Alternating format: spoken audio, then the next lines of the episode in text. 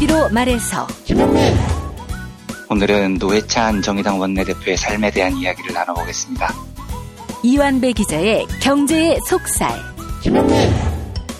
오늘은 노회찬의 약속 함께 하겠습니다.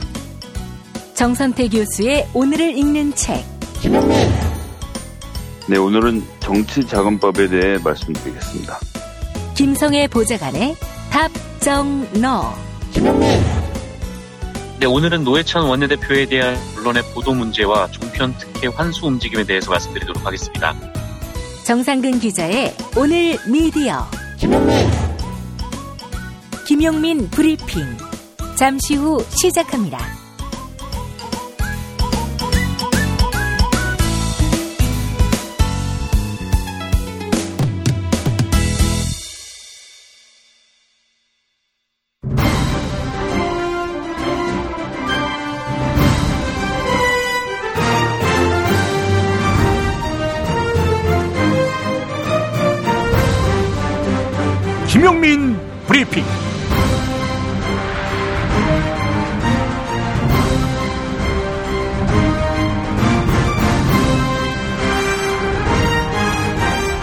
(2018년 7월 24일) 화요일입니다. 장르 영화 전문 팟캐스트 배드 테이스트 진의 운영자인 이성원님은 제 페이스북 친구입니다. 그의 글을 허락을 미처 받지 못했지만 소개합니다. 2012년 대선을 앞두고 보잘 것 없는 작은 자영업단체의 사무처장이던 나는 주변의 인맥을 동원해서 민주당 의원들을 만나기 위해 온갖 노력을 다했다. 그리고 만나게 된 것이 민주당의 경제통이라는 한 국회 의원이었다. 기대와 달리 의원실에서 경제민주화가 불가능하니 포기하라는 답변을 들었다. 절망적이었다. 난생 처음 들어간 국회의원 회관은 지옥과도 같은 곳이었다. 한강변에 나와 얼마나 울었는지 모른다. 서러웠다. 그리고 몇 달 후에 우리에게 손을 내민 곳은 바로 참여연대였다. 참여연대를 통해 민변을 알게 됐고 지금 연대하고 있는 자영업단체들을 알게 됐다. 그리고 정의당 노회찬 의원을 알게 됐다.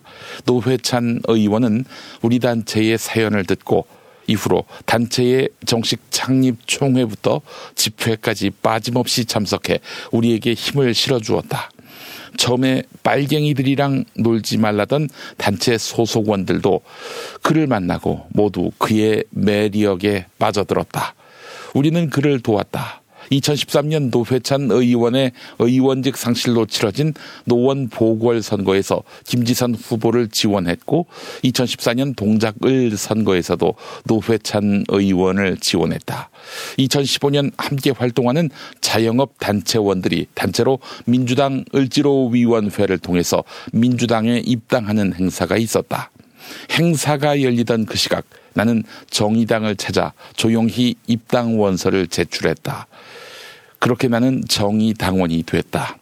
나 하나쯤 정의당의 의리를 다하는 것도 멋있다고 생각했다. 물론 그렇다고 다른 단체원들이 배신자라는 이야기는 아니다. 민주당 을지로 위원회는 자영업자들에게 여전히 최고의 우방이다. 나는 NL이니 PD니 그런 개파에 속한 사람이 아니고 대학생 시절 단 한 번도 학생운동에 참여한 경력도 없는 그냥 그런 후진 사람이다. 하지만 정의당 입당은 그동안 우리가 힘들 때 우리를 도왔던 사람들에 대한 돈이라고 생각했다. 그 이후로 나는 정의당 당적을 유지하고 있다.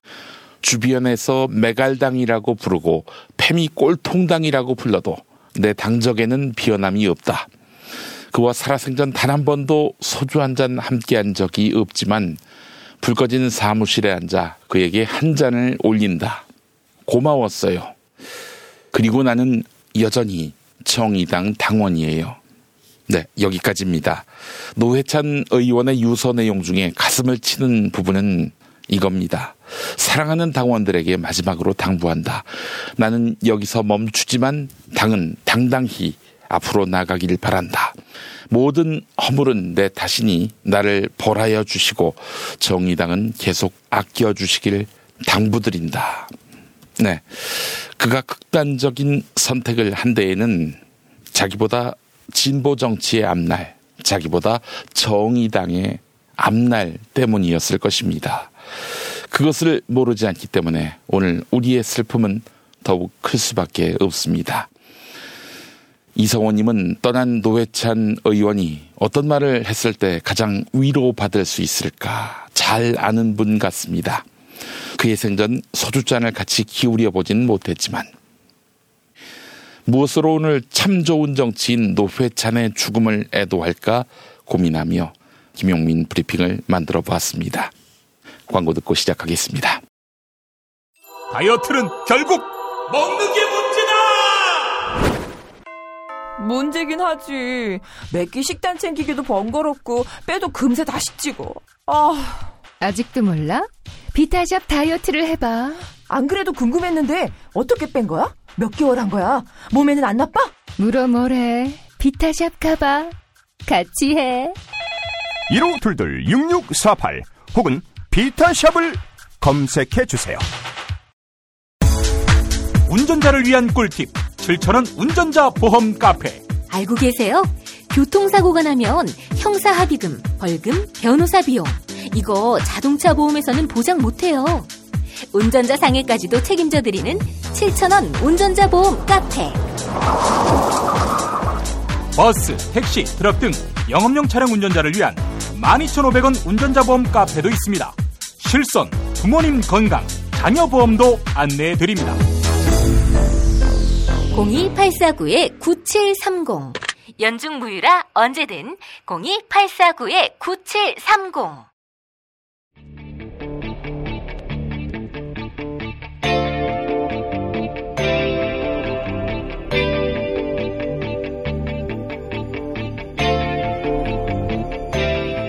김용민의 뉴스 한장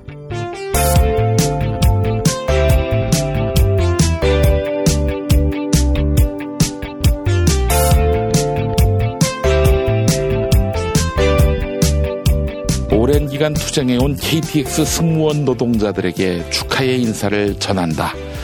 고 노회찬 정의당 원내대표가 정치인으로서 남긴 마지막 메시지입니다. 하지만 노회찬 원내대표는 미리 준비했던 메시지를 읽지 못하고 눈을 감았습니다. KTX 해고 승무원이었다가 복직하게 되는 오미선 전 KTX 승무지부장은 고 노회찬 의원님은 우리 문제에 가장 먼저 앞장서 주셨던 분이다. 이렇게 밝혔는데요. YTN 라디오 이동형의 뉴스 정면 승부에 출연한 오미선 전 지부장의 말 들어보시죠. 예, 우선 축하한다고 먼저 말씀드려야겠네요. 네, 예. 네. 굉장히 오랫동안 투쟁하셨는데, 네, 맞습니다. 네. 아, 처음에 이렇게 복직 투쟁 하실 때 이렇게 오래 시간이 걸릴 줄 예상하셨습니까? 아, 아니죠. 이렇게 오랫동안 투쟁할 거라고 생각했으면 아마 시작을 안 음. 했지 않았을까요? 네. 예. 그 사이에 뭐 스스로 목숨을 끊은 분도 계시고요. 네. 또 개인적으로 힘든 시간을 보낸 분들 많이 계실 것 같은데, 예, 예. 동료들 서로 서로 오늘의 결과에 대해서 어떤 얘기를 하고 있습니까? 아, 어저께 이제 저희 기자회견, 음, 사실 그 장소가 저희 지부장님도 얘기했지만 그 장소가 사실 저희의 투쟁 장소입니다. 서울역은 항상 고공투쟁을 하고 사슬 투쟁 아니면 항상 피켓팅을 했던 장소인데 그 장소에서 저희의 승리하였다, 저희 문제가 해결됐다라는 기자회견을 하려니까 굉장히 눈물이 많이 났습니다. 네, 그래서 친구들이 서로 고생했다, 수고했다, 그리고 평소에는 하지 못했던 뭐 사랑한다 이런 표현들이 음, 음, 나오더라고요. 예. 예. 그 노회찬 원내대표가 오랜 기간 네. 투쟁해온 KTX 승무원 노동자들에게 축하 인사를 전한다. 이게 마지막 메시지가 됐습니다. 네, 그러게요. 그리고 그, 음. 예 오미선 씨하고도 어 맞습니다. 한번 뭐 대화도 나누고 한 적이 있었지 않습니까? 아, 그렇습니다. 좀, 예. 어, 국감 때도 그랬고 항상 저희 문제에 관심을 가주셨던 분이 갑자기 그러셨다는 그 비보를 저도 언론을 통해서 들었는데요. 예. 어, 너무 안타깝고 정말 노동자 입장에서 가장 먼저 음, 앞장서 주셨고 대변해 주셨던 분이기 때문에 어, 너무 음, 놀랍고 안타까웠습니다. 어쨌든 고인의 명복을 빕니다. 두 드루킹 사건을 조사하는 허익범 특별검사가 노회찬 정의당 원내대표의 비보에 유감을 표했습니다. 앞서 노회찬 원내대표는 드루킹 김동원 씨 측으로부터 5천만 원대 불법 정치 자금을 받은 혐의로 특검의 수사 대상에 올랐는데요. 반복되는 검찰 특검의 피의 사실 공표 그리고 별건 수사가 다시 도마 위에 올랐습니다. 검사 출신인 더불어민주당 백혜련 대변인의 말 들어보시죠. CBS 라디오 시사자키 정관용입니다. 일부입니다. 사실 어, 다선 정치인이 되면 상임이나 이런 데서 어 초선이나 재선보다는 좀 더 열정이 떨어지는 모습이 보입니다. 근데 어, 노회찬 의원님께서는 다선 정치인임에도 불구하고 항상 상임에 굉장히 열정적으로 임하셨습니다. 항상 그 일관된 자세로 사회적 경제적 약자의 편에 서시는 활동을 하셨고요. 작년에 제가 상임위에서 굉장히 기억에 남는 것이 어, 직접 신문지로 그 교도소의 재소자들의 열악한 상태를 표현하시기 위해서 어, 신문지로 그 평을 이렇게 계산을 하셔서 까시 그 위에 직접 눕고 이런 시연하는 모습까지 예, 예, 뵀던 것이 눈에 선합니다. 교도소의 그 좁은 공간을 신문지 몇 장 깔아놓고 그 위에 네. 직접 누웠던 그 모습을 말씀하시는 거죠? 그렇죠. 국민들께서도 그때 굉장히 많이 보시고 어, 박수 많이 쳐주셨던 것으로 기억합니다. 네. 어, 뭐, 직접적으로 이제 특검 수사와 연결돼서 이런 비극적 결과가 나왔는데, 정의당은 이런 입장을 밝혔습니다. 애초 특검의 본질적 목적에 부합하지 않는 표적 수사, 여론몰이식 수사가 이런 비극적 결과를 초래했다. 이런 입장이라서 어떻게 생각하십니까? 지금 이제 특검 수사가 특히 어, 기존의 많은 수사들이 비판을 받았지만은 그 피의 사실 공표 부분 이 부분에 대해서는 다시 한번 좀 되돌아봐야 될 것 같습니다. 그러니까 노회찬 어, 의원 같은 경우도 이것이 실제로 조사에 노회찬 의원에 대해서는 소환조차 되지 않았는데 노회찬 의원에 대한 혐의가 계속적으로 아주 상세하게 흘러나오지 않았습니까? 예. 아, 그런 것들이 결국은, 어, 조사가 이루어지기도 전에 어떤 범죄 사실을 확정하고, 어, 심리적인 압박감을 줄 수밖에 없었던 부분이 있다고 보입니다. 그래서 예. 그런 부분들에 대해서 우리가 다시, 어, 모든 수사팀들이 좀 되돌아야 봐야 될 부분이 아닌가, 이렇게 생각됩니다. 네. 그리고 정의당의 입장은 이 특검의 본질적 목적은 이 데, 이른바 댓글 공작이 있었느냐 없었느냐 이 바로 이 부분인데 그것과 좀 부합하지 않는 이 정치 자금 쪽으로 이- 이 수사의 방향이 틀어진 대목을 지적했는데 그건 어떻게 보십니까? 그러니까 특검으로서도 좀 곤혹스러우면 이제 댓글 부분은 어느 정도 사실 수사가 아, 종결이 되다 보니까 그러니까 자기네들이 더 크게 넓게 좀 특검에 뭔가를 보여줘야 된다는 그런 생각들이 있었던 것 같습니다. 그러다 네. 보니까 정말 댓글 조작이라는 그 본연의 수사의 목적보다는 특히 정치인들과 연관된 작은 부분 이런 부분들에 더 집중을 하게 됐던 것이고요. 어, 그런 부분들이 또 이런 어, 좀 비극적인 사태를 가져온 부분은 있는데 네. 사실 특검의 조사 대상에 한정되지는 그 이 부분이 완전히 포함되지 않는 부분이라고 말하기는 또 어렵다고 보입니다. 네. 김상조 공정거래위원장이 말랑말랑해졌다. 우클릭을 하고 있다. 이런 지적이 언론은 물론 일부 진보 성향 학자들 사이에서 나오고 있습니다. 개혁에 대한 의지가 후퇴한 것 아니냐 이런 이야기인데요. 이에 김상조 위원장이 재벌 개혁과 경제 민주화에 대한 소신을 재차 강조했습니다. CBS 라디오 시사자키 정관용입니다에 출연한 김상조 위원장 그리고 진행자 정관용 한림국제대학원 대학교 교수의 일문일답 들어보시겠습니다. 얼마 전에 김상조 위원장께서 뭐 이재용식, 정의선식, 최태원식 뭐 이런 식의 어, 재벌 자체적인 그 어떤 그 지배구조 개선이나 개혁에 대한 뭔가를 좀 만들어 달라 이런 말씀을 예. 하시지 않았습니까? 네네 근데 이제. 바로 그런 그 발언과 저 필요 그저 주장에 대해서 이른바 이제 진보 진영의 학자분들은 재벌 개혁을 재벌 보고 알아서 하라고 하는 식의 이건 문제다라고 비판하시던데요. 어떻게 보세요? 아 저는 절대로 어, 재벌 개혁을 어, 재벌들이 알아서 하라라고만 아, 맡기지는 않았습니다. 아, 아까도 말씀드렸다시피 지난 1년 동안은 공정위가 가진 현행과 법령하에 행정력으로 할 수 있는 어떤 조치들 어, 예컨대 일감 몰아주기에 대한 조사와 제재도 어, 열심히 했고요. 예. 어, 그 결과 이미 시장에서는 비가역적인 어떤 변화가 나타나고 있다라고 생각합니다. 뭐 그 대표적인 어, 증거 중에 하나가 사실은 법령의 개정 없이도 기존 순환 출자의 상당 부분이 해소되어서 이제 순환 출자 문제는 역사의 뒤안길로 사라졌다고 저희들은 평가를 하고 있습니다. 예. 아 그리고 어, 저는 재벌 개혁이 예컨대 지주회사 제도의 자회사 지분율을 현행 20, 40에서 30, 아, 30, 50으로 상향 한다든지 또는 일감 몰아주기의 기준을 뭐 퍼센트를 어떻게 조정하는 그런 방식의 법령적 수단만으로 어, 이루어지는 것은 아니라고 생각합니다. 네. 지배구조 개선의 핵심은 의사결정자들이 어, 늦지 않게 적절한 타이밍에 결정하고 그 결정에 대해서 책임을 지는 제도와 현실 관행을 만들어내는 데 있다라고 생각하고요. 바로 그런 점을 강조하기 위해서 이재용 부회장, 정의선 부회장 등이 자신의 이름으로 빨리 결정을 내리고 그 결과에 대해서 책임을 지라고 어, 아하. 저희들이 아, 뭐 부탁의 말씀을 드린 거였습니다. 저는 그것이 바로 재벌 개혁의 핵심이라고 생각을 합니다. 네. 그, 뭐, 진보 진영이 너무 조급한 거 아니냐라고 하는 반응에 대해서 그 당시 제가 이제 전성인 교수와 연기, 그, 인터뷰를 했는데 오히려 문재인 정부가 조급하다. 예. 그래서 대표적인 사례를 예. 그 당시에 이 자동차 왜 소비세 깎아주는 그 정책을 발표하지 예. 않았습니까? 예. 그거는 결국은 미래에 있을 소비를 그냥 앞당겨서 잠깐 경기 진작만 시킬 뿐이고 그 혜택은 현대차가 가져가는 거고 나중엔 결국 그 소비가 어, 나중에 있을 소비가 미리 땡겨지는 거기 때문에 경제에는 큰 효과도 주지 못한다. 이런 정책을 쓰는 것이 문재인 정부의 조급증이다라고 비판하던데 어떻게 보십니까?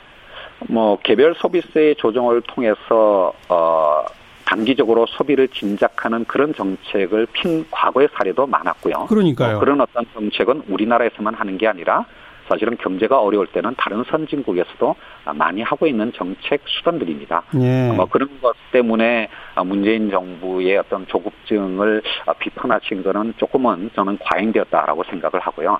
제가 말하고 싶은 것은 바로 이 부분입니다. 네. 예를 들어서 2012년도에 아, 정말 우리 사회에서 경제 민주화 열풍이 최고조로 올라왔을 때 아, 당시에 민주당이 총선과 아, 대선에서 연달아 패했습니다. 예. 도저히 수 없는 어떤 환경 속에서 두 번의 선거를 연달아 졌거든요. 그 이유가 뭘까라고 하는 거에 대해서 우리가 특히 어, 진보 개혁 진영이 좀 어, 회고를 해볼 필요가 있다라고 생각을 하고요. 네. 물론 재벌 개혁과 경제 민주화라고 하는 것이 포기할 수 없는 개혁의 원칙이자 목표이지만 그것 자체가 공허해서는 안 된다라고 생각을 합니다. 즉, 어, 개개 국민들의 삶의 질의 어, 개선이 이루어질 수 있는 것을 예. 체감할 수 있도록 만들어가는 것이 필요하다고 생각하고요. 예. 그런 부분에서 저는 재벌 개혁이나 경제 민주화가 그동안 아, 블랙박스로 남겨두었던 부분들을 열어 젖혀서 그 속에서 발생할 수 있는 여러 가지 이해관계의 충돌에 대해서 우리가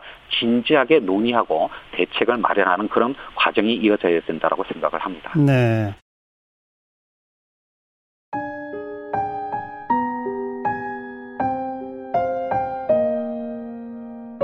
정의당 노회찬 의원의 비보를 접한 시민들 추모의 글을 올리셨습니다. 소개합니다. 취조 반장님, 국민의 편에 서 있던 또 하나의 별이 지고 말았습니다. 그곳에선 편히 쉬고 계실까요? 매국노 없는 세상님, 정말 답답합니다. 언제까지 이런 비극이 반복돼야 할까요? 팥죽 팥죽 11님, 진보 진영에서 소중한 사람을 잃었습니다. 삼성과 싸우다가 너무도 많은 내상을 입었던 노회찬 의원님, 지켜드리지 못해 죄송합니다. 라고 하셨고, 재용 먼저 승태 먼저님, 고 노회찬 의원님의 명복을 빕니다. 너무도 깨끗한 분이라서 자신의 티끌을 스스로 용서하지 못하셨네요. 아직 의원님이 하실 일이 많이 남았는데 너무나 허망합니다. 라고 하셨고, 엄마 배님 충격입니다. 죽어 마땅한 놈들은 버젓이 살아있는데요. 너무 아깝고 슬픕니다. 라는 의견 남겨주셨습니다. 감사합니다.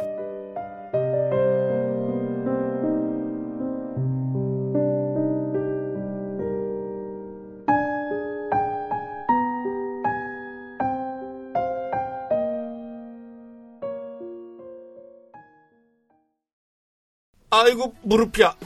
아, 주사도 맞고 무릎 보호대도 이것저것 써봤는데 효과가 없네.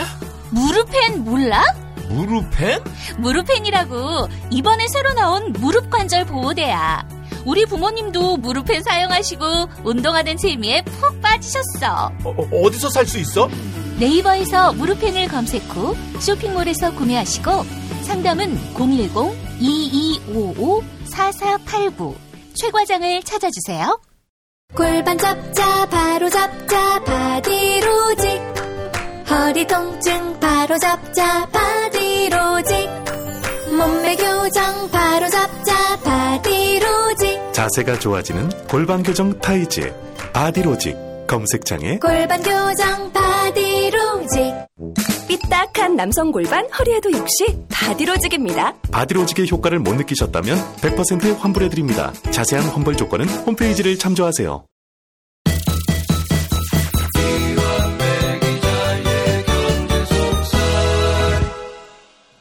무릎이 아파올 때 참으면 더 큰 치료를 받아야 합니다. 혹시나 무릎이 시리거나 아프시다면 최과장, 최과장을 찾아주시면 특별한 가격에 모시겠습니다. 010-2255-4489, 010-2255-4489번입니다. 4489번입니다. 무릎펜 역시 무릎펜. 네. 경제의 속살로 이어갑니다. 민중의 소리 이완배 기자 만나겠습니다. 이완배 기자님? 네, 안녕하십니까. 네. 아, 노회찬 정의당 원내대표의 비보를 접하면서, 아, 참, 어떻게 이 상황을 극복해야 하나, 참 암담합니다. 예, 정말로 뭐, 좀, 벅장이 무너지는 것 같습니다. 네. 아, 그래서 오늘은 뭐, 경제 속살가는 조금 어울리지 않지만, 아, 한국 진보 정치의 거목이셨고, 제 개인적으로는 마음속에 단 한 명의 국회의원이셨던 노회찬 정의당 원내대표의 삶에 대한 이야기를 좀 나눠보려고 합니다. 네. 아마 이런 이야기는 사실 고인과 대화를 한번 나눈 적이 없는 저 같은 사람보다 고인과 함께 선거운동도 하셨었던 김수민 평론가 같은 분들이 훨씬 더 잘 해주실 주제인데, 아, 김수민 평론가 나오실 때까지 시간도 좀 있고, 운동가 노회찬 그리고 정치인 노회찬을 진심으로 존경했던 한 후배로서 음. 그분을 그리는 마음으로 여러 기록들과 주변의 이야기를 종합을 해서 이야기를 한번 해보겠습니다. 예.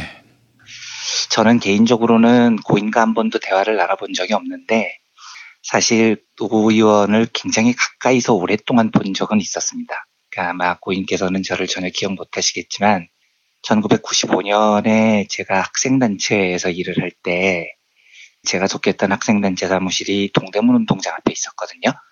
아주 허름한 건물 2층이었는데 음. 같은 층 바로 옆 사무실에 진보정당 추진위원회 줄여서 당시에는 진정추라고 많이 불렀습니다만 그 진정추 사무실이 바로 옆에 있었어요. 그리고 당시 진정추 대표가 노회찬 의원이셨습니다. 그래서 거의 매일 얼굴을 뵀었죠. 저는 그때 뭐 워낙 구석에 삐리리 있던 사람이어서 노 대표와 말씀을 나눌 기회가 없었지만 당시 노 대표께서는 종종 저희 사무실에 들르셔서 학생들한테 아, 뭐 하고 있어요? 빨리빨리 졸업하시고 우리 진정추에 들어와서 진보정당 운동 같이 합시다. 이렇게 크게 웃으셨던 그 모습이 아직도 기억에 선해요. 음. 아, 근데 제가 이제 이번에 노회찬 의원의 삶을 이야기를 할 게 앞서서 하나만 먼저 좀 이야기를 하겠습니다. 이번에 벌어진 사건 자체를 저는 잘 몰라요. 그래서 이번 사건에 관한 말씀을 드리고 싶은 게 아니고요. 어, 7월 21일자 조선일보 기사에 이런 기사가 있었습니다. 노동자 대변한다면서 아내의 운전기사는 웬일인가요? 라는 제목의 기사였습니다. 이혜운 기자라는 자가 쓴 기사인데 기사에 보면 이렇게 나와 있어요. 노회찬 정의당 원내대표가 드루 킹 김동원 씨의 측근 도모 변호사에게 5천만 원을 건네받은 혐의가 보도되자 지지자들이 배신감에 휩싸였다. 돈을 받았다는 사실만큼 돈을 받은 경로도 화제가 된 것. 특검팀에 따르면 도 변호사가 뭐 어쩌고 저쩌고 쭉 쓰다가 나머지 3천만 원을 노 원내대표 아내의 운전기사를 통해 전달한 것으로 보고 있다. 이렇게 적었더라고요. 음. 그리고 그 기사 리드에 따옴표를 치고 집안에 아내 전용 운전기사가 있을 정도면 재벌 아닌가. 이런 사람들이 노동자를 대변한다. 이렇게 따옴표로 기사를 시작을 합니다. 그런데 그 노회찬 원내대표 비서실장인 김종철 실장의 페이스북을 보면 이런 반론이 적혀 있어요. 아, 이게 21일, 그러니까 토요일에 올라온 반론이던데, 그 내용을 한번 그냥 읽어보겠습니다. 해당 기자와 통화를 했다. 노 의원 부인은 전용 운전기사가 없고, 2016년 선거 기간에 후보 부인 수행을 위해 자원봉사로 운전을 한 사람이라고 조용히 말했다. 그랬더니 10일이든 20일이든 그 기간은 어쨌든 전용 기사 아니냐고 한다. 잠시 말문이 막혔으나 정신을 가다듬고 기사에 쓴 전용 기사가 그런 의미냐고 따지고 게다가 돈을 주지도 않고 자원봉사로 운전을 한 사람이라고 했더니 돈을 안 준 게 더 문제 아니냐며 적반하장으로 나오면서 돈을 줬든 안 줬든 전용 기사라고 우긴다. 자원봉사자에게 돈을 주면 선거법 위반이라는 걸 알기나 하는 건지 세상에 전용 기사 개념이 새로 생긴 것 같다. 선거 때 후보 배우자 수행을 위해 선거 운동원이든 자원봉사자든 도는 경우가 많다고 했더니 자기가 국회의원 보좌진으로 일했는데 그런 경우 별로 없다고 한다. 이 근자감은 또 뭔가? 게다가 이건 칼럼이라 자기 생각을 쓰는 건데 뭐가 문제냐고 한다. 허허허. 조용히 문제 제기하고 해당 부분만 수정하려고 했으나 언론 중재위든 뭐든 조치를 취해봐야겠다. 생각나는 대로 막 쓰는 게 기자가 아니라는 걸 보여줘야겠다. 이렇게 썼습니다. 그러니까 조선일보 이혜훈 기자는 선거 기간 동안 자원봉사 운전 기사를 전용 기사라고 쓰고 평생을 노동자를 위해서 일했다는 정치인이 부인의 전용 기사를 두는 건 뭐냐 뭐 이런 식으로 지금 기사를 풀어 나간 겁니다. 음. 아 이렇게까지 해야 되겠습니까? 참 제가 이 공방을 보다가 이제 오늘 그 노회찬 의원의 부고 소식을 듣고 정말로 참담합니다. 이렇게까지는 서로 하지 않았으면 좋겠습니다. 아무리 진영이 달라도요.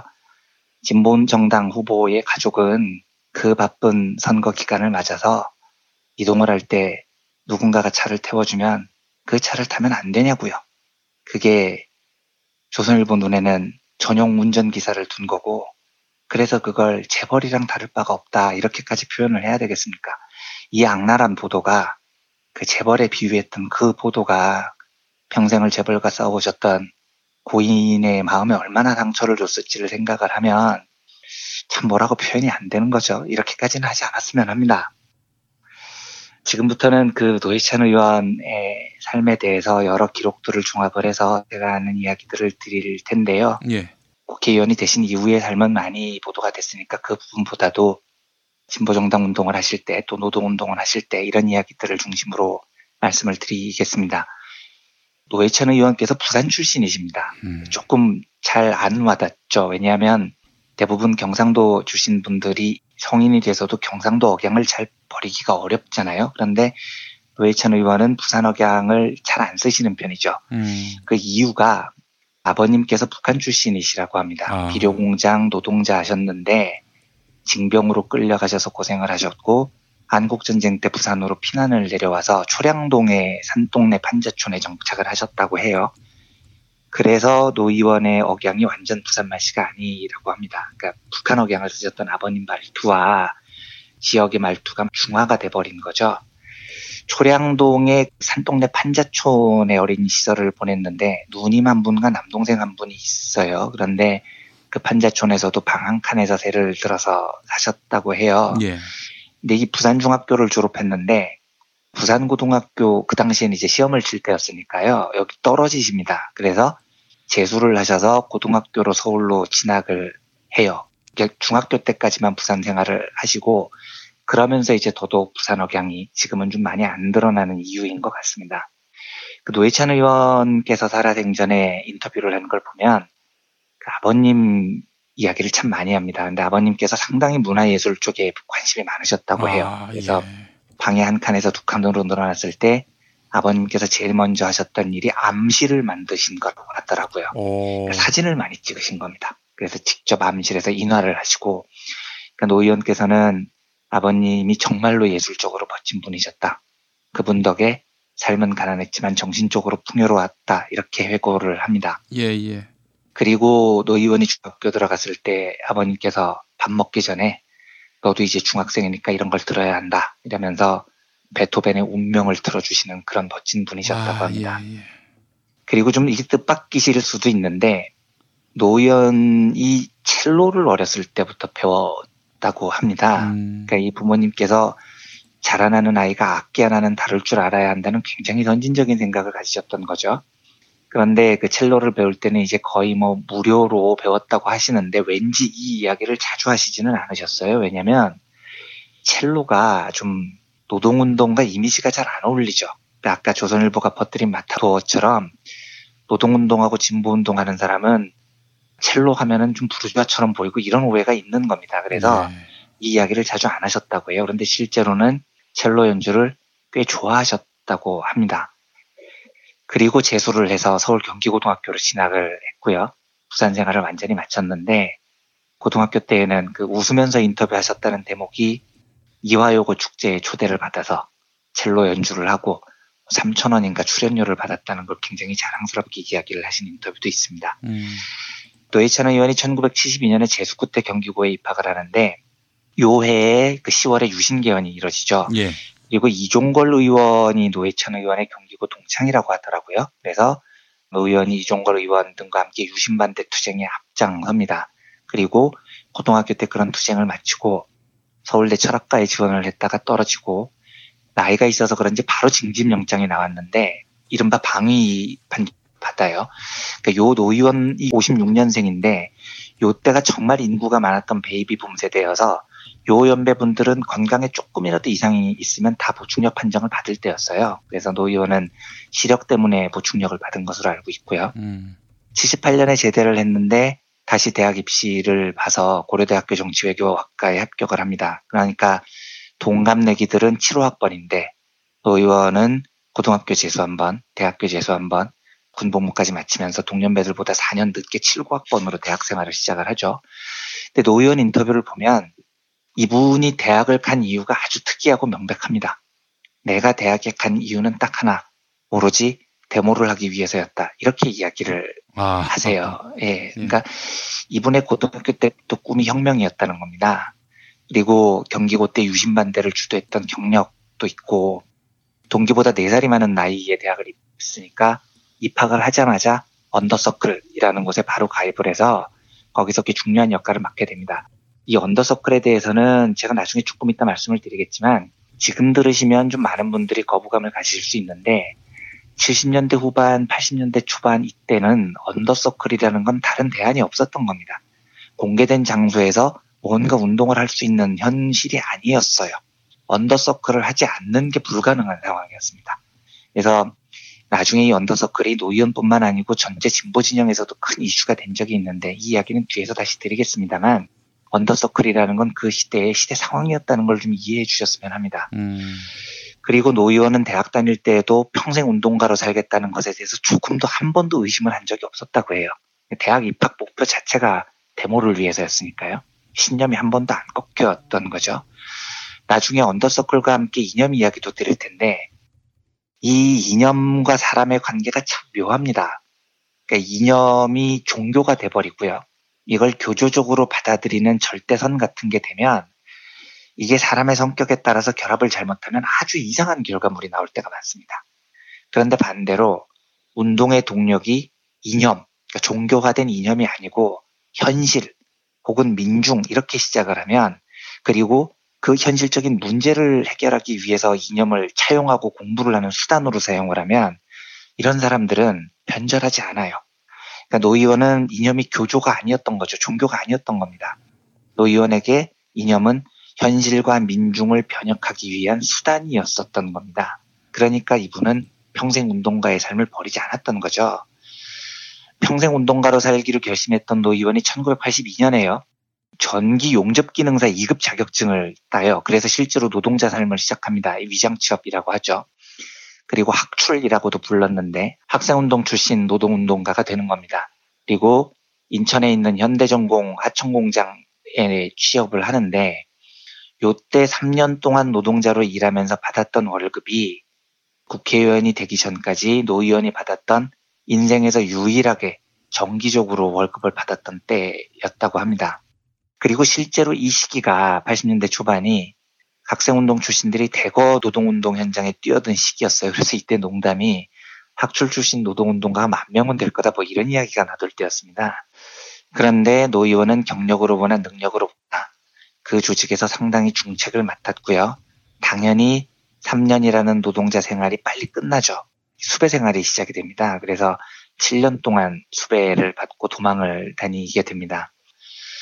더 많은 이야기들이 있지만 하나만 더 추가를 하자면 인민노련이라는 조직이 있습니다. 그 예전에 김용민 PD님께서도 과거에 김종민 평론가와 이야기를 나누실 때 이야기를 해주시던데 인민노련 제목이 무시무시하잖아요. 조직에 예. 뭐 이름에 인민까지 들어가야 되냐 뭐 이런 생각이 드는데 예. 김영민 PD님께서 말씀해 주셨지만 인민노련의 인민은 그 인민이 아니고 인천 지역 민주노동자 연맹의 약자죠. 그래서 이 조직은 정확하게 말하면 인천 지역의 학출, 학생운동 출신 노동운동가들의 조직이었어요. 그러면 인민노련에서의 인민이 북한에서 쓰는 인민이 아니고 인천민주의 약자라고 해서 요 조직이 사회주의와 무관한 조직이냐? 그렇지는 않습니다. 인민노련이 물론 당시 정파적 구도로 보면 상당히 실사구시적인 조직이긴 했어요. 그래서 정통사회주의를 주장했던 조직들로부터 야이 개량주의자들아 뭐 이런 욕도 많이 먹었는데 예. 그렇다고 인민노련이 사회주의를 지향했던 조직이 아니었느냐? 그건 아니었습니다. 인민노련은 지하 조직이었고요. 조직원 숫자만 600명이 넘는다는 전국 최대 단위의 언더서클 조직이었습니다. 그리고 단적으로 이 인민노련이 발행했던 기관지가 굉장히 영향력이 컸는데 이 기관지 이름이 사회주의자였습니다. 그래서 노회찬 의원은 인민노련에서 조직부장을 맡았고 그와 겸해서 사회주의자라는 기관지의 편집위원이기도 했습니다. 실제로 그리고 인민노련이 조직이 완전히 적발이 되고 난 다음에 지루한 법정 공방을 벌였는데 굉장히 유명한 일화가 있습니다. 그 당시에 그 언더서클들이 조직 사건으로 검찰에 구속이 됐고 뭐 이러면 법정 진술을 할 때 우리가 하고 있는 게 왜 사회주의가 아니냐. 우리는 국가보안법 위반이 아니다. 이걸 설명하는데 많은 법정 공방을 벌였는데 인민노련은 법정 공방을 벌이면서 최후 진술에서 조직원 중에 한 명이 당당하게 그로써 우리는 사회주의자요 이렇게 답한 것으로 굉장히 유명합니다. 그래서 그로써 우리는 사회주의자요 라는 게 책으로도 지금 나와 있습니다. 그러니까 인민노련은 우리가 사회주의적인 의식을 갖고 있었다는 것을 숨기지 않았어요. 지금 들으시는 분들은 이런 이야기를 들으면 아 역시 얘네들이 빨갱이구나 이런 생각을 하실 텐데 이것도 시대 상황을 보고 이해를 해주셔야 됩니다. 제가 1980년대 선배들을 보면서 느끼는 짐작이지만 그 시절에는 사회주의자가 되지 않기가 정말로 쉽지 않았던 시절이었습니다. 왜냐하면 박정희, 전두환 이 두 악마가 다스렸던 자본주의였었다고요. 아, 예. 그런데 그 악마가 다스렸던 자본주의가 사람을 그렇게 많이 죽였는데 그 체제를 미국이 지원을 하고 있었습니다. 그렇다면 이 악마의 세상을 뒤엎을 대안을 고민을 할 때 지금의 이 악마 진영의 반대 진영에서 대안을 찾을 수밖에 없었던 거예요. 통제된 정보 속에서요. 예. 그래서 젊은 시절 사회주의자가 아니면 심장이 뛰지 않는 사람이다 이런 말이 있을 정도로 그 시절 군사 독재 시절 사회주의라는 이념은 군부 독재 시스템을 허무는 중요한 대안이 될 수밖에 없었던 시절입니다. 근데 문제는 그 다음이죠. 인민노련이 사회주의적인 성향을 가지고 있었던 건 분명했는데 1990년에 동부사회주의가 몰락을 하죠. 그 이후에 와 내가 젊었을 때 사회주의 이념을 교조적으로 종교적으로 믿고 있었는데 이랬던 사람들이 어떻게 변하는지 모습을 봐야 됩니다. 현실 속에서요. 사회주의의 실험이 실패로 돌아갔을 때 교조적으로 사회주의를 받아들인 사람들은 멘탈이 팍살이 나버립니다. 왜냐하면 내 종교가 깨진 거예요. 그러니까 어떻게 해야 될지 막 갈피를 못 잡다가 결국은 황급히 반대쪽으로 투항을 해버립니다. 그리고 와 과거 운동권들은 진짜 사회주의자들이었어 빨갱이들이었어 이렇게 손가락질을 하게 되죠. 그런데 아까 말씀드렸듯이 운동의 기반이 사회주의라는 교과서, 교조, 종교 이런 이념이 아니고요. 민중과 현실에 박혀 있었던 사람들은 사회주의가 몰락을 하면 아 그래? 그러면 우리 새로운 대안을 찾아야 되겠다. 우리 민중들과 다시 평등하게 살아나갈 우리의 시스템을 찾는 운동을 시작하자 이런 관점을 갖게 됩니다. 노회찬 의원이 그런 사람이었던 거죠.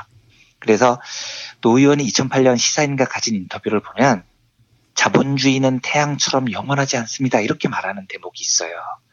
그러니까 노회찬 의원은 인민노련 시절 이후에 1990년 그리고 사회주의의 몰락을 보면서 이후의 삶을 보면 그때 얘기했던 정통적 사회주의 이념하고는 완벽하게 결별을 합니다. 그런데 이 노회찬 의원이 그러면 자본주의에 포함이 된 이 자본주의를 지향하는 사람이냐? 그렇지 않아요. 우리가 살고 있던 이 자본주의라는 세상이 민중들과 노동자들에게 너무나 억압적인 세상이라는 걸 계속 절감을 하고 있는 겁니다.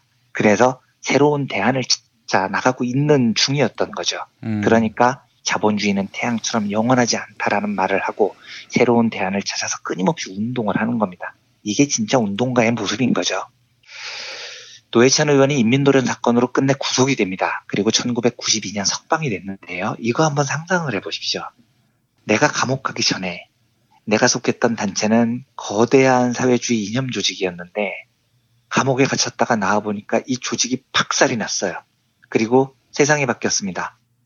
동부사회주의는 몰락을 해버렸다고요. 얼마나 황당했겠습니까? 하지만 이때도 민중과 현실 속에서 정신줄을 콱 박아놓고 있는 사람은 운동을 포기하지 않는다고 말씀드렸잖아요. 이때 노회찬 의원이 새로 선택한 길이 뭐냐면 아까 말씀드렸던 진정추 진보정당 추진위원회라는 조직이었습니다. 그러니까 이 시절의 진정추는 아 뭐라 그럴까요? 아, 그 진짜 오만 욕을 다 먹던 조직이었습니다. 그 당시만 해도 언더서클 조직들이 굉장히 이 아직도 강한 힘을 갖고 있었던 때였기 때문에 진보정당 운동을 한다고 하면 와, 저 자식들은 혁명을 포기한 애들이다. 이념을 포기한 애들이다. 이런 식으로 정말 별의별 욕을 다 먹었던 시절이었어요. 그리고 실제로 그 비판의 뉘앙스랑 상관없이 내용은 맞는 겁니다. 왜냐하면 당시 진정추는 사회주의 혁명과 결별을 했고요. 다른 길을 걷기 시작했다고 봐야 할 거예요. 왜냐하면 자본주의라는 현실 안에서 더 나은 시스템을 고민하는 방법으로 언더서클이 아니라 공개된 합법정당 운동을 벌이겠다고 나선 거였으니까요. 근데 이게 지금은 간단히 들려도 당시에는 절대로 간단한 일이 아니었습니다. 이 말은 십몇 년 동안 유지됐던 언더서클 지하 조직을 완전히 포기한다는 것을 뜻하는 겁니다. 그리고 공개된 세상으로 조직을 다 공개하고 이제는 정말로 대중들 앞에서 우리의 생각을 완벽하게 까발리고 심판받는 그 속으로 뛰어들겠다는 이야기였거든요. 이 말은 뭔가 언더서클이 대중을 지도하고 이런 이념들을 포기하는 겁니다. 대중들을 지도하는 게 아니라 대중들 속에서 심판받고 그 속에서 운동을 하겠다는 완벽하게 코페르니쿠스 전환 같은 천동설이 지동설로 바뀌는 그런 변화를 시작을 하는 겁니다. 음. 그 변화를 노회찬 의원이 받아들이죠. 아마 제 생각에는 그때부터 노회찬 의원은 정통사회주의하고는 완벽하게 결별을 한 게 아닌가. 이게 저 혼자의 짐작입니다. 그렇게 저는 생각을 해요. 왜 제가 이렇게 생각을 하냐면 이후부터 노회찬 의원 활동을 보면 정말로 진보 정당에 뼈를 묻는 모습을 보입니다. 이 꿈이 진짜로 대단했어요. 그 국회에 노동자를 대표하는 단 한 명의 국회의원을 만들겠다. 농민을 대표하는 단 한 명의 국회의원이라도 만들겠다. 이 열망이 정말 노 의원이 보여준 그 열망이 느껴질 정도였습니다. 1992년에는 출소를 한 다음에 처음에 백기환 후보와 함께 대통령 선거 운동을 했는데 1%밖에 지지를 얻지 못했거든요. 이때 굉장히 많은 사람들이 진보정당 운동을 포기를 해요. 그런데 노회찬 의원은 그 자리를 지킵니다. 그리고 5년 뒤에 국민승리 20일을 결성해서 권영길 후보와 다시 대선에 나서지만 이때도 참패를 하죠. 근데 이제 보통 이 정도 되면 아휴 이 진보 정당은 내 생애에서는 틀렸어 뭐 이렇게 생각하는 사람도 나옵니다. 그런데 노회찬 의원은 포기하지 않습니다. 그리고 2000년 1월에 민주노동당 결성의 주역이 되죠. 이 다음부터는 노 의원의 삶이 많이 알려져서 제가 더 뭐 감히 덧붙이지는 않겠지만 이분의 삶의 이막은 진보 정치의 의회 진출을 위한 헌신의 역사 같은 거였습니다. 지금은 노 의원이 3선이니까 왠지 사람들 인상에 아유 이분 국회의원 오래 하셨고 본인도 정치 국회의원 배지다는 거 뭐 욕심 되게 있어서 그래서 이렇게 뭐 삼선이나 했구나 이렇게 생각하시는 분들이 있는데 그렇지 않아요. 노 의원이 첫 번째 배지를 달 때는 2004년이었고요. 이 총선 때 노회찬 의원은 비례대표 후보로 나서는데 비례대표 순번이 8번이었습니다. 욕심 부리는 사람이 들어갈 수 있는 번호가 아니었어요. 그때는 대한민국 진보정당이 역사상 단 한 석도 못 얻었을 때였는데 비례대표 8번이라는 건요, 절대로 국회의원이 되는 자리가 아니었어요. 그런데 그 자리를 맡고 발군의 토론 실력을 보이면서 민주노동당의 지지율을 끌어올리는데 혁혁한 공헌을 하죠. 그리고 아슬아슬하게 8번까지 극적으로 당선이 된 겁니다. 그래서 노회찬 의원이 국회의원이 됐던 겁니다. 그러니까 지금의 진보 정당이 갖고 있는 여러 뭐 질곡의 역사도 있고 자산들도 있지만 그 여러 정치적 기반들은 저는 굉장히 많은 면에서 노회찬이라는 한 진보 정당의 꿈을 가졌던 헌신적인 활동가가 남긴 그늘의 결과라고 생각합니다. 많은 빚을 우리가 노회찬 의원에게 지고 있는 거죠. 아, 마지막으로 이제 기자들이 노회찬 의원에게 왜 이런 일에 평생을 바치셨나요? 라는 매우 진부한 질문을 많이 던졌는데 그 질문에 대한 노회찬 의원의 살아생전 답을 전해드리면서 오늘 방송을 마치겠습니다. 그분의 답이 이랬어요. 한 사람이 평생에 한 가지 일만 추구해도 이루기 힘든데 어떻게 여러 가지 일을 하겠습니까? 학창 시절에 결심한 대로 이 사회의 약자와 빈자의 권익을 위해 일생을 바치겠다는 저 자신과의 약속을 지킬 뿐입니다. 예, 이렇게 이야기를 하셨습니다. 평생을 약자와 빈자의 권익을 위해서 일생을 바친다는 약속을 지키셨죠. 그 노희찬 의원이 어제로 삶을 마감하셨습니다. 저는 부디 아, 어제 가셨던 그곳이 노희찬 의원께서 평생을 헌신하시면서 이루고 싶어 하셨던 꿈, 그러니까 약자와 빈자의 권익이 살아 숨쉬고 평등하고 아름다운 세상, 그래서 평생을 함께 투쟁해왔던 노동자들과 민중들이 차별받지 않고 형제 자매처럼 지나는 그런 세상에 도착하셨기를 소망합니다. 그리고 그곳에서 편안하게 쉬시기를 바랍니다. 그분을 우리는 진보정당의 가장 든든했던 버팀목으로 기억할 거고 제일 강건했던 동, 동지로 잠시만요. 죄송합니다. 아, 잠시만요. 죄송합니다. 네. 그분을 우리는 진보 정당의 가장 든든했던 버팀목으로 기억을 할 거고 어, 가장 강건했던 동지로 잊지 않고 기억하고자 합니다. 부디 평안하시기를 기도하면서 오늘 방송 마치겠습니다. 네. 어, 이원배 기자님, 아, 수고하셨습니다. 네, 감사합니다. 부모님의 생신 또는 기념일에 아주 특별한 선물을 준비하고 계십니까? 부모님의 소중한 일생을 되돌아볼 수 있는 기억의 책을 선물해 보세요.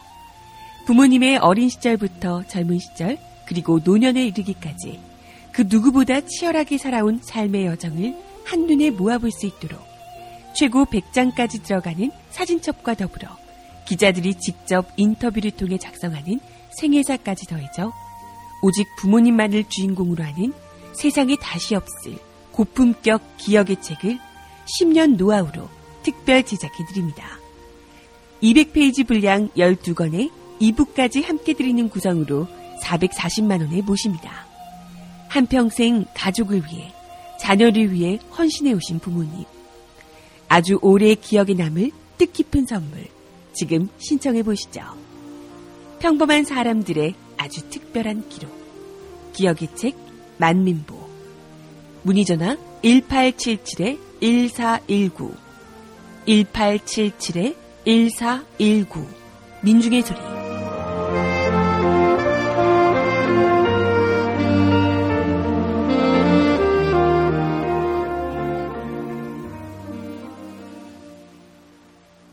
판촉물이나 단체 선물이 필요할 때 이왕이면 우리 편 회사 네피아를 찾아주세요. 인터넷 검색창에 네피아를 치시거나 032-519-4800으로 전화주시면 친절하게 상담해드립니다. 그런데 상품은 뭔가요? 네피아를 가서 고르세요. 3만 가지가 넘는 물품이 있어요. 탈모인가 예비 탈모 여러분, 저희 제품 꼭 쓰세요. 그 고통을 알기에 최대한 싸게 팝니다. 이제 탈모약 소속 괜찮다고요? 같이 쓰면 부작용 없이 두 배 효과입니다. 이미 모발이식 했다고요? 그럼 더 싸게 오래 유지해야죠. 아직 젊고 두피도 반짝거리지 않는다면 100% 뿌리 깊은 샴푸 두피 영양제 1566-7871 허위 매물에서 우리의 가족과 이웃을 지키는 더불어 중고차. 더불어중고차는 직영 정비소를 운영하여 판매부터 수리까지 최고의 서비스를 제공합니다. 카카오톡 검색창에 더불어 중고차를 검색하시거나 1661-3363으로 전화주세요. 노력한 만큼 내어주는 자연. 그 자연의 마음을 알기에 정성농장 홍삼. 검색창에서 정성농장 홍삼을 검색해주세요. 010-9754-6972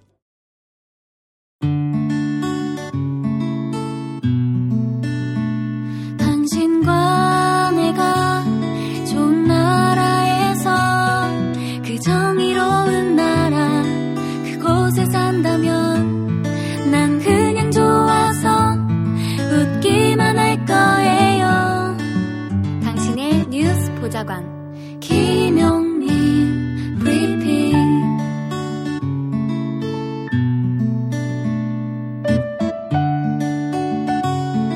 대한민국 뉴스 브리핑의 선두주자 김용민 브리핑. 계속해서 김보영 아나운서가 오늘의 날씨를 전해드립니다. 날씨를 전해드리겠습니다. 오늘도 종일 맑은 날씨가 이어지겠고 햇볕이 강하게 내리쬐겠습니다. 아침 기온은 서울과 대전 26도, 춘천 25도, 부산 26도입니다. 낮 기온은 서울 36도, 대전 35도, 광주 36도, 대구 37도로 예상됩니다. 미세먼지 농도는 전국에서 보통 단계를 나타낼 전망입니다. 여기는 대한민국 브리핑 1번지 김용민 브리핑입니다.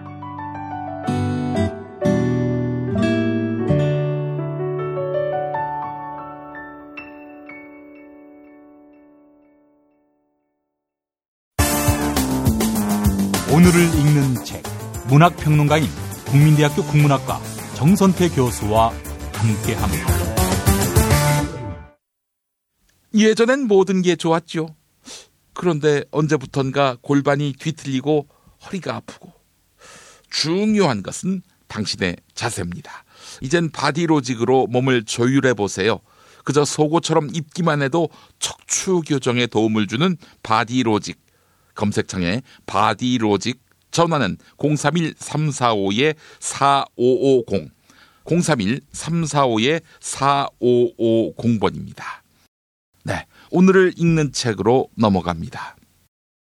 국민대학교 한국어문학부 국어국문전공 정선태 교수님과 함께하겠습니다. 교수님. 네, 안녕하세요. 예, 참 어제 비극적인 소식이 전해졌고요. 노회찬 정의당 원내대표뿐 아니라 광장에 최인훈 선생님도 또 비보가 들려왔고요.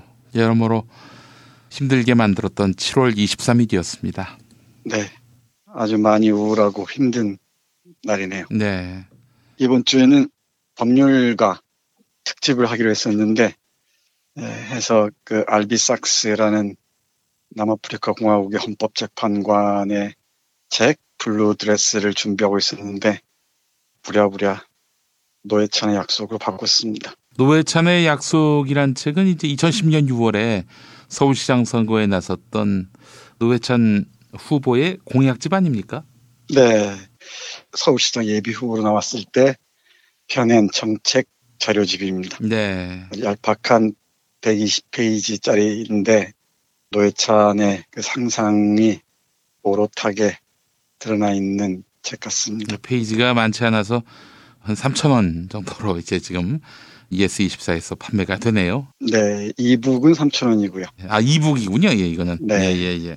저도 이북으로 지금 봤습니다. 아, 예. 먼저 제 동네에 함께 살고 있는 지인이 보내온 문자 메시지 잠깐 읽어보겠습니다. 제가 조금 윤문을 했습니다. 예, 예, 예. 죽어야 할 놈은 살아있고 살아야 할 사람은 사라지고 높은 도덕성을 지닌 사람은 작은 실수가 가시처럼 박혀서 스스로의 삶을 무수히 자기 검증하게 하고 썩은 인간들은 거악을 저지러 놓고도 그 행위를 기리는 기념탑을 세운다. 갑갑하다. 그리고 우울하다. 누군가와 술이라도 한 잔 하고 싶건만. 네. 이런 문자를 보내왔습니다. 네. 제 생각하고 그게 다르지 않은 것 같은데요. 음. 오물을 뒤집어 쓰고도 비열하게 잘만 살아가는 자들이 있는데 얼굴이 철판 깔고 말이죠. 네. 이 조그만 흠집 때문에 그걸 견디지 못하고 자기 모든 것을 걸어버린 한 위대한 정치인을 오늘 잃었습니다. 제가 이런 말 하는 게 어울릴지 모르겠는데, 예, 사랑하고 존경하는 정치인, 거의 위례했던 것 같습니다. 네. 인간성과 도덕성, 그리고 정치력을 겸비한 보기 드문 정치인이었고, 여기에 유머 감각을 장착하고 아주 날카로운 풍자를 선보였던 우리 시대의 탁월한 정치인을 잃었습니다. 이런 풍자 정신을 유머 감각이 넘치는 언어로 표현할 수 있는 인물이 다시 등장할 수 있을까? 아득하기만 합니다. 이 책을 보기 전에 우리 노회찬 대표의 프로필을 잠깐 보겠습니다. 아실 분들이 많을 텐데 다시 한번 읽어보겠습니다. 1956년 부산의 한 산동네에서 태어나 중학교까지 거기서 자랐다. 함경도 출신 피난민이었던 그의 부모는 아들 노회찬이 공부만 잘하는 아이로 자라는 것을 원치 않았다. 아름다운 감성을 지닌 인격체로 성장을 바랐던 어머니는 중학교 입학한 아들에게 어느 날 첼로를 건네주었다. 단칸방 하나에 다섯 식구가 살던 시절이었다. 고등학교 입시를 위해 상경한 노회찬은 1972년 10월 유신을 경험한다. 전쟁을 겪은 소년은 더 이상 소년이 아니었다. 1973년 경기고에 입학한 뒤 사회과학 공부 모임을 조직하고 유신 독재에 반대하는 유인물을 만드는 등 자생적 운동권으로 변모해 갔다. 1976년 고려대 정예과 입학, 유신 말기 상황 속에서 학생운동의 한계를 깨달아가던 그는 1980년 5월 광주 항쟁을 거치면서 인생의 전환기를 맞는다. 경제를 떠받치는 노동자들이 앞장설 때 세상을 근본적으로 바꿀 수 있다는 깨달음 때문이었다. 1983년 고려대 졸업식과 영등포 청소년 직업학교 졸업식 날은 공교롭게도 같은 날이었다. 이미 노동자로 살기 위해 용접 기능사 2급 자격증을 딴 그는 기꺼이 직업학교 졸업식을 선택했다. 과학적 사회변혁 운동 1세대의 출현은 그렇게 시작되었다. 1987년 6월 10일 인천과 부평 노동 현장 한복판에서 인천 지역 민주노동자 연맹의 창립이 선포되었다. 그것은 전국적인 노동자 정치 조직의 본격적인 시작을 알리는 사건이었다. 합법적 진보 정당 운동을 모색하던 그는 1989년 공안 당국에 의해 검거, 구속되고 1992년 만기 출소한다. 여기까지가 노회창 인생의 일기라면 석방 후의 삶은 이기에 해당한다. 그리고 그것은 한국 진보 정당 운동의 본격적인 시작과 발전의 시간들과 정확히 지한다. 네, 이렇게 이어지고 있습니다. 음. 고등학교 다닐 때부터 유신 독재에 저항하는 학생 운동을 조직했다는 것, 황교안이라는 인간과 비교해서 많이 얘기됐었죠. 그리고 그 이후 광주 항쟁을 계기로 해서 인생의 전환기를 맞이한다고 하고요. 뭐 수많은 감옥살이도 우리가 익히 하는 바와 같습니다. 제 짧은 생각에는 변신을 일삼는 기회주의자들이 판치는 이 정치판에서 우리 사회가 다가가야 할 곳이 어디인지를 가리키는 이정표 역할을 했던 사람이 바로 노회찬이 아닌가 생각합니다. 예. 일관성과 도덕성을 갖추고 살기가 참 쉽지 않을 텐데 그럼에도 약자의 편에서 끊임없이 발언하고 사회적 약자의 편에서 또 어떤 삶을 모색할 것인지 음. 고민했던 한 사람이 소중한 정치가 사라졌습니다. 저는 이 노회찬의 죽을 보면서 우리 사회가 미필적 고의에 의해서 또는 어쩌면 치밀한 고사작전에 의해서 노회찬은 살해했다고 생각합니다. 어, 삼성 엑스파일 사건은 익히 알 겁니다.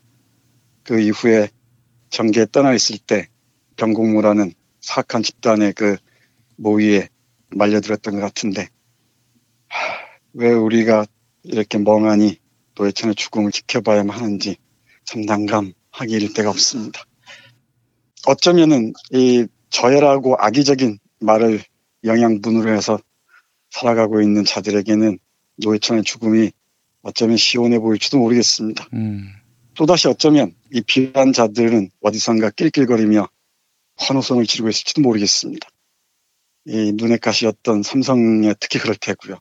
그리고 진보 세력의 방향에 대해서 끊임없이 딴질 걸었던 우리 사회 속속들이 박혀 있는 이 기득권 세력들, 뭐 언론이든 교육이든 어느 곳이든 뭐 정치는 물론이고요. 이 독보석 같은 그들의 행태를 생각하면은 뭐라고 분노의 언어를 표현할 길이 없습니다. 이 책으로 잠깐 돌아가 보겠습니다. 노회찬의 약속을 펼쳐보면은 머릿말격으로 노회찬이 직접 쓴 2010년 5월 종로에서라는 byline이 달려있는 노회찬의 사인과 함께 있습니다. 나는 꿈을 꿉니다. 라는 글 읽어보겠습니다. 예. 대학 서열과 학력 차별이 없고 누구나 원하는 만큼 교육받을 수 있는 나라. 비정규직이라는 이유로 차별받지 않는 나라. 인터넷 접속이 국민의 기본권으로 보장되는 나라. 그리고 무엇보다 모든 시민이 악기 하나쯤은 연주할 수 있는 나라.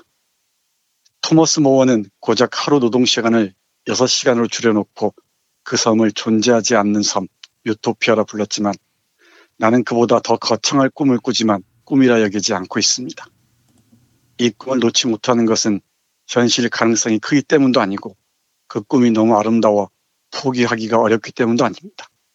그 꿈 이외에는 대안이 없기 때문입니다. 우리는 행복해지는 것을 두려워하지 말아야 합니다. 이미 그 꿈은 나의 곁에, 우리 모두의 곁에 와 있습니다. 그 아름다운 미래의 선택은 우리의 몫입니다. 이 책은 진보의 봄을 기다리는 모든 사람들이 가야 할 곳을 가리키는 나침반이자 우리 곁에 다가올 새로운 사회에 대한 사용 설명서입니다. 꼼꼼히 읽으시고 까칠하게 따져보다 보면 우리들의 꿈은 어느덧 곁에 다가와 있을 것입니다. 모자란 것은 서로의 지혜로 채워넣고 힘이 부족하면 서로 어깨를 걸어야만 합니다. 그렇게 지혜와 의지를 나누어야만 합니다. 네. 네. 이렇게 나는 꿈을 꿉니다. 라는 글에서 얘기하고 있습니다. 예. 조금만 더 해보겠습니다. 이 시작하는 글은 꿈을 꿉니다에 이어서 크게 세 챕터로 나눠져 있습니다. 아이와 엄마가 행복한 서울, 그리고 콘크리트 이제 그만 사람에게 투자를, 그리고 노예천 이렇게 하겠습니다. 세 부분 나뉘어 있는데요.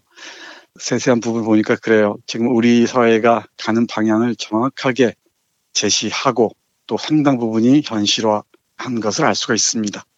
대표적인 게 친환경 무상급식을 부탁해 이런 것이나 그리고 내 집 앞에 국공립 어린이집이 온다. 정말 그 논쟁적인 논제들을 이미 이때 제시했던 것 같습니다.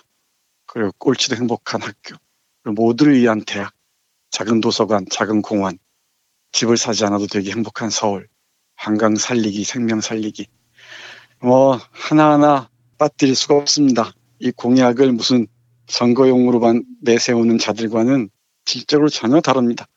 꿈들이 현실화하는 과정을 지켜보지 못하고 먼저 보내야만 하는 게 뭐 이렇게 안타까울 수가 없습니다. 개인적으로 모르는 분이지만 그리고 어떤 뭐 정치적인 경향성에 대해서 전적으로 동의하지도 않지만 우리 사회에 이런 논쟁적인 인물을 그리고 대단히 이성적이고 합리적이면서도 유머 감각을 잃지 않는 풍자 정신으로 무장한 이런 정치인을 잃었다는 건 왠지 모르게 허전해서 견딜 수가 없습니다. 남은 우리들이 해야 할 일은 노회찬이 왜 죽어했는지를 꼼꼼하게 따져보고 생각하는 일일 테고요. 그리고 그가 남긴 이런 정치적 자산들을 어떻게 이어가야 할지 고민해야 되지 않을까 생각합니다. 마지막으로 뭐 많은 사람들이 보셨을 줄 압니다만은 노회찬 표가 남긴 유서 중 하나 함께 읽어보겠습니다. 예. 2016년 3월 두 차례 걸쳐 경공모로부터 모두 4천만 원을 받았다. 어떤 청탁도 없었고 대가를 약속한 바도 없었다. 나중에 알았지만 다수 회원들의 자발적 모금이었기에 마땅히 정상적인 후원 절차를 밟아야 했다. 그러나 그러지 않았다. 누굴 원망하랴. 참으로 어리석은 선택이었으며 부끄러운 판단이었다. 책임을 져야 한다. 무엇보다 어렵게 여기까지 온 당의 앞길에 큰 누를 끼쳤다. 이정미 대표와 사랑하는 당원들 앞에 얼굴을 들 수 없다. 정의당과 나를 아껴주신 많은 분들께 죄송할 따름이다. 잘못이 크고 책임이 무겁다. 법정형으로도 당의 징계로도 부족하다. 사랑하는 당원들에게 마지막으로 당부한다. 나는 여기서 멈추지만 당은 당당히 앞으로 나가길 바란다. 국민 여러분 죄송합니다. 모든 허물은 제 탓이니 저를 벌하여 주시고 정의당은 계속 아껴주시길 당부드립니다. 2018년 7월 23일 노회찬 올림. 네, 이렇게 적었습니다. 예. 사람에 대한 깊은 관심과 인문학적 감수성이 풍부했던 한 정치인을 보냅니다. 다시 한번 있을 때 잘했어야 했는데 라는 후회가 정말 밀무처럼 밀려옵니다. 노회찬이 어떻게 살아왔는지 다시 한번 꼼꼼히 따지면서 우리 사회가 어떤 방향으로 가야 할지 힘을 또 모아야 할 줄 압니다. 저들이 오물을 뒤집어 쓰고도 비열하게 기회주의적으로 살아온 과정들 한번 뒤돌아 보십시오. 엄숙한 윤리를 감당하기가 얼마나 힘겨운지를 보여주는 이 사람 앞에서 우리 정치판은 무슨 얘기를 할지 한번 똑똑히 지켜봐야 할 것 같습니다. 미안합니다만 더 이상 말을 못 읽겠습니다. 여기서 마무리하겠습니다. 네. 저서태 교수님, 말씀 감사합니다. 네, 고맙습니다.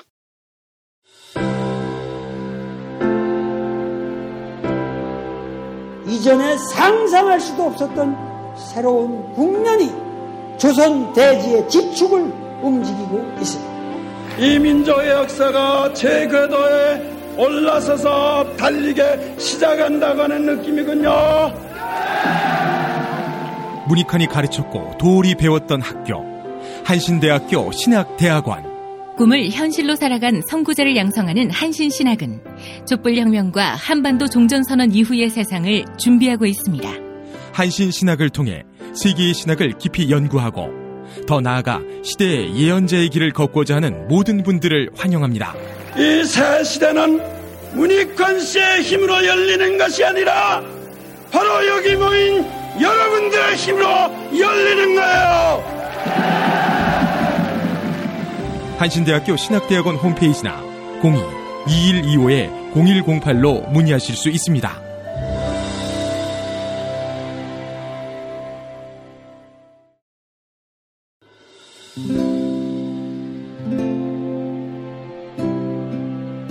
그러니까 목사님은 우리 남북 관계에 있어서도 큰 정기를 마련해 주셨습니다.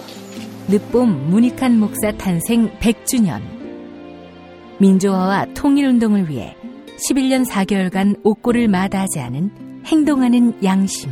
오늘 우리가 누리고 있는 이 민주주의 또 문익한 목사님 의 덕분이 아주 큽니다.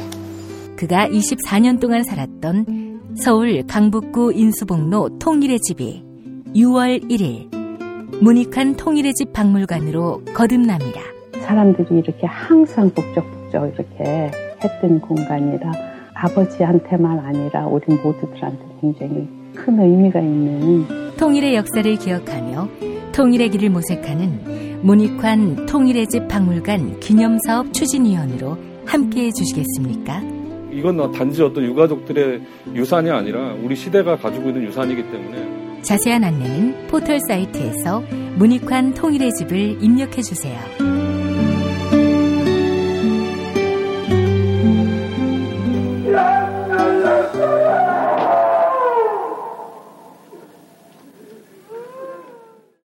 탄핵 때문에 뭐 이야기를 전달을 하려고 해도 길을 막고 듣질 않아요.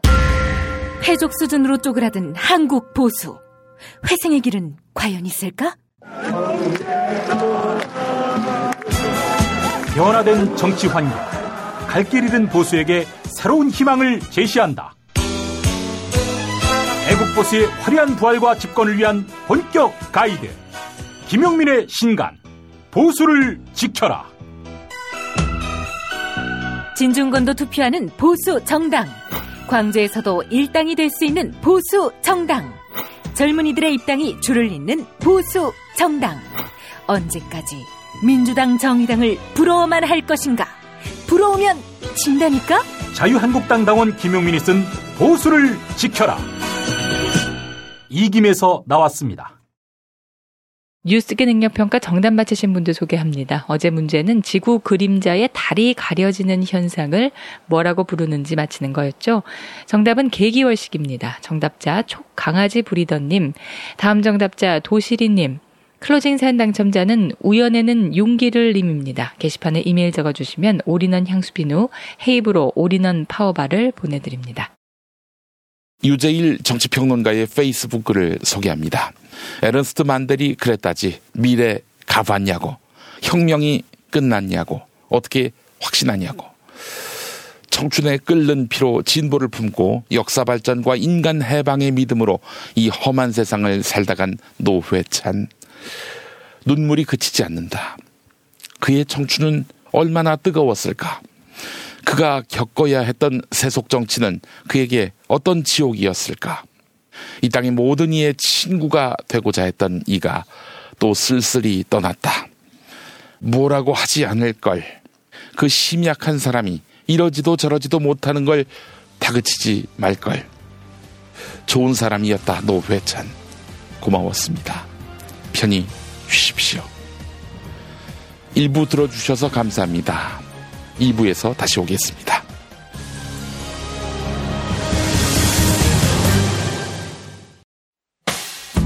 김용민 브리핑과 함께한 시간 어떠셨어요? 다음 시간에도 보다 바르고 알차며 즐거운 정보로 여러분을 찾아가겠습니다.